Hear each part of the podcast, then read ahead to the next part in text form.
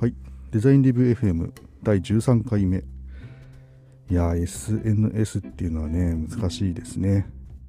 いや、自分が悪いんですけどね。まあ、ちょっとツイートもしたんですけど、書ききれなかった話というかですね、補足をですね、少ししたいなと思います。まあ、ちょっとふと昔の記憶について、なんかこんなこと言われたなっていうことをツイートしようと思って、まあ、玉掛けですね。機械を釣るっていうことについてなんかこんなこと言われた記憶があるんですけど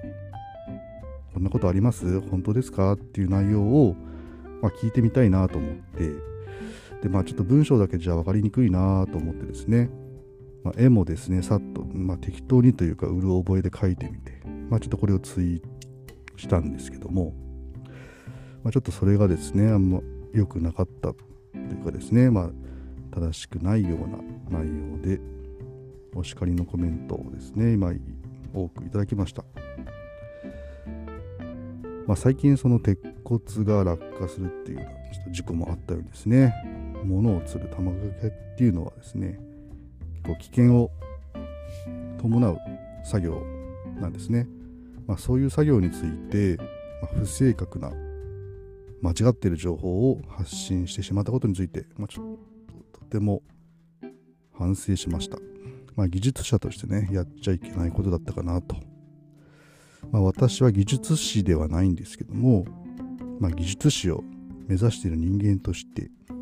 その技術士の3義務、2責務のうちですね、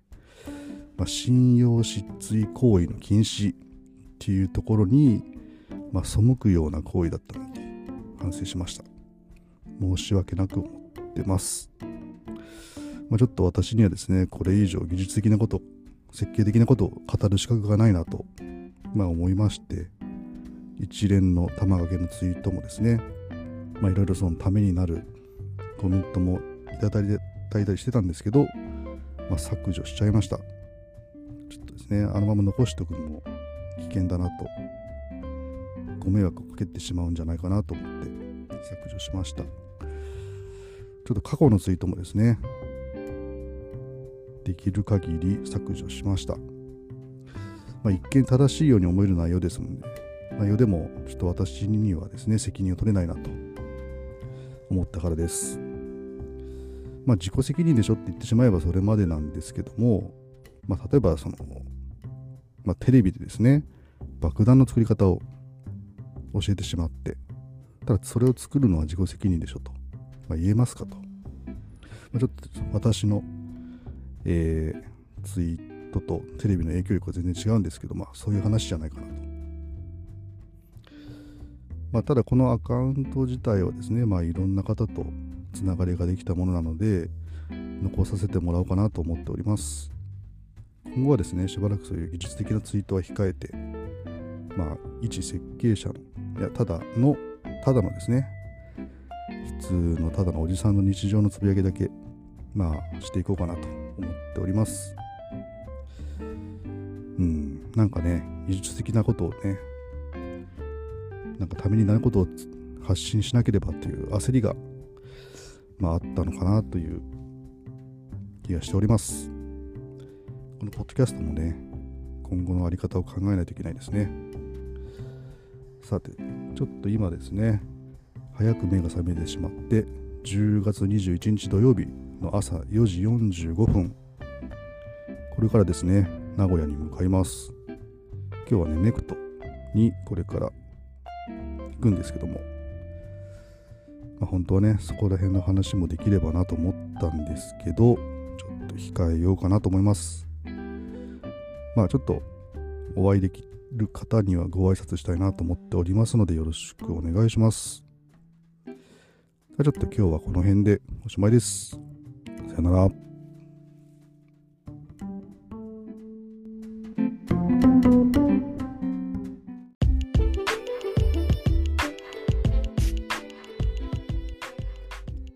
と思ったらこんにちは、常蔵です。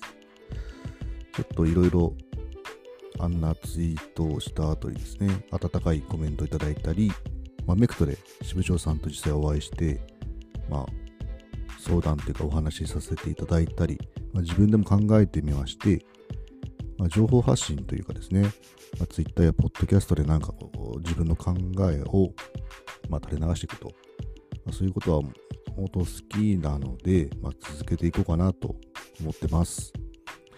まあ、ただ、やはりその設計のその細かい話とかですね、安全に関わる内容っていうところは、まあ、ちょっと今まで以上に気をつけて慎重にですね、まあ、発信していかなければいけないなと思ってます。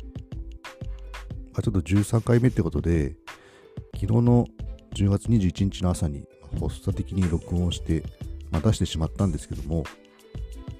内容的に、ま、思い詰めた感じかな。になってしまったので、まあ、私は元気ですよというところを伝えるってとこでも、メクトに行ってきた感想をですね、追加しようと思います。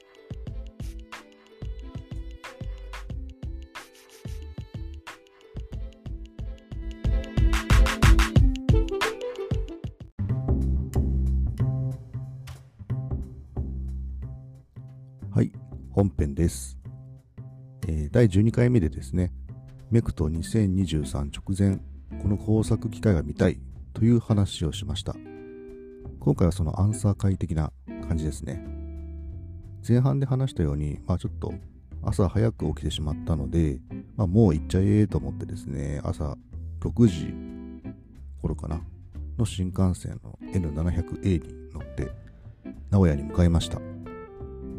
まあ7時過ぎに名古屋に着いてしまって、まあ、メクトは10時からなのでどうしようかなと、まあ、どっか観光地にでも行ってみようかなと思って調べてみたんですけど、まあ、比較的近くに名古屋城があるなということで、まあ、シャチホコをですね、見たことがなかったので、まあ、行ってみようかなと。地図アプリでルート検索すると、まあ、徒歩で片道40分と出まして、まあ、メクトまであと3時間ぐらいあるから、まあ、往復80分、まあ、ちょうどいいかなということで歩いて行ってきました、まあ、施設的にそのオープンするのが9時からって書いてたのですけど書いてたんですけどまあそこそこ近くから見れるんじゃないかなと思って行ったのがまあ間違いでですね。いざついてみるとまあ全然見えないですね。もう木々の木の枝の隙間からこう小さく金色のものがまあ見えるかなっていう感じでね、あの、残念でした。まあちょっと近くのその切り株で日向ぼっこしていた猫の黒いね、猫ちゃんの写真だけ撮って帰ってきました。はい。ということで、まあ無駄に足を使って、いよいよ目的のメクト2023に行きました。まあ、綺麗な会場でしたね。なんか新しくできたそうで、まあ、あの港が近い感じですね。うん。まあ、やはり規模としてはジムトフに比べるとこじんまりとしてる印象だったんですけど、まあ、その代わり余計な展示がないというかですね、こう各社見せたいものだけ見せてるっていう感じが良かったです。じゃあね、始めていこうと思います。見たい機会を見てきたよっていうことで、えー、1社目はですね、マキノフライス。はい。やはり DA500 がね、大盛況というか、まあ、人だかりがありましたね。まあ、ちょっと私は近づけなかったというか、まあ、あえて近づかないようにしてたんですけど、まあ、あのー、たくさんの方に注目していただけるようでよかったです。だから、競合の方にもね、話を聞いたら、あの、DA500 見てきたよって言ってたので、まあ、他社の人もね、注目しているようですね。はい。で、2社目は松浦機械製作所さんですね。まあ、こちらも結構、結構実はですね、大盛況でですね、あの、新しいオペレーティングシステムの MIOS にちょっとね、触りたいなと思ったんですけど、それは触れませんでしたね。まあ、そのちょうど会場で機械を見てるときに、その、お客さんが、えまあ、営業マンなのかなとお話ししてるのが聞こえて、まあ、牧野の機械とどうだこうだって話をしてるのを聞きました。まあ、その機械的にね、あの、競合するところなので、はい、当然そういう話はあるのかなと思います。あとはね、室長さんもお見かけしたんですけど、まあ、コミュ障を発動して話しかけられませんでしたね。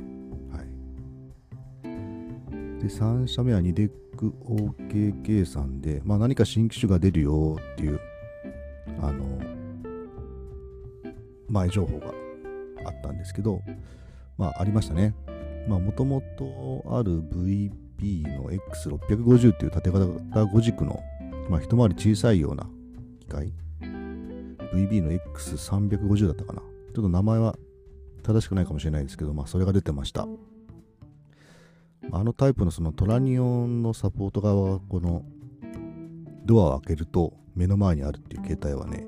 なんか使い勝手がどうかなって思うところもあるんですけども、まあ、横側が自由なんで、そういう自動化がやりやすい形かなと思います。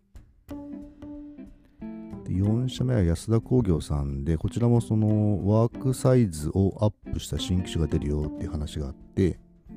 一応見に行ったんですけど、まあその前の機械の構造は知らないので、まあ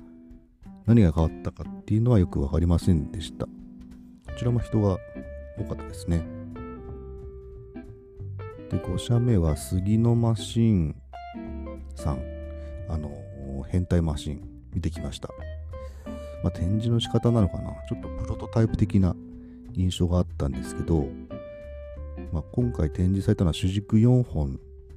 の仕様で、で、主軸4本なんで ATC もね、4箇所あるんですね。まあ、リングタイプの ATC マガジンで、その ATC リングがこう、左右に2個ずつ4箇所あるんですよ。で、この ATC のシャッターが、まあ、リングと一体になってて、で、工具交換するよって時に、そのくるっと回して、まあ、シャッターが開いて、で、まあ、主軸自主軸自身で、まあ、工具を取りに行くと。まあ、そういう構造です。まあ、たまに見る構造ですけど、それが4つあるっていうのは、まあ、面白かったですね。で、最後は、DMG 森正樹さん。まあ、やはり残念ながら、あの、INH の68と80は展示してなかったですね。あの、AMR での自動化提案自動化の、えー、プレゼンがメインでした。まあ、プレゼン中にその AMR がね、赤いライト点灯して止まっちゃうっていうのはたまたま見たんですけど、まあ、すぐに作業者が来て復旧してたのはさすがでしたね。まあ、あと、そうですね、まあ、会場は広かったんですけど、その、プレゼンのスペースが、まあ、広く捉えてたんで、機械としては2台かな。はい。そういうところでしたね。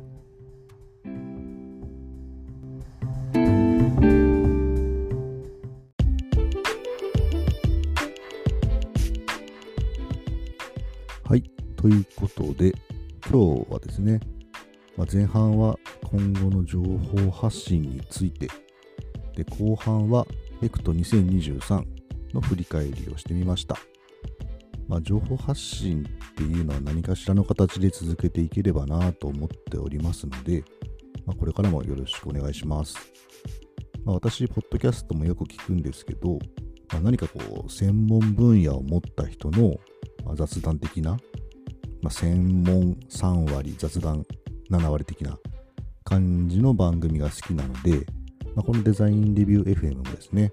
ま、そんな感じを目指していきたいなと思ってます。まあちょっと、ハッシュタグ、デザレ FM、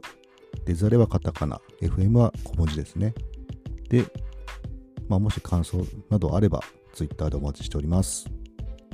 では、この辺で、さよなら。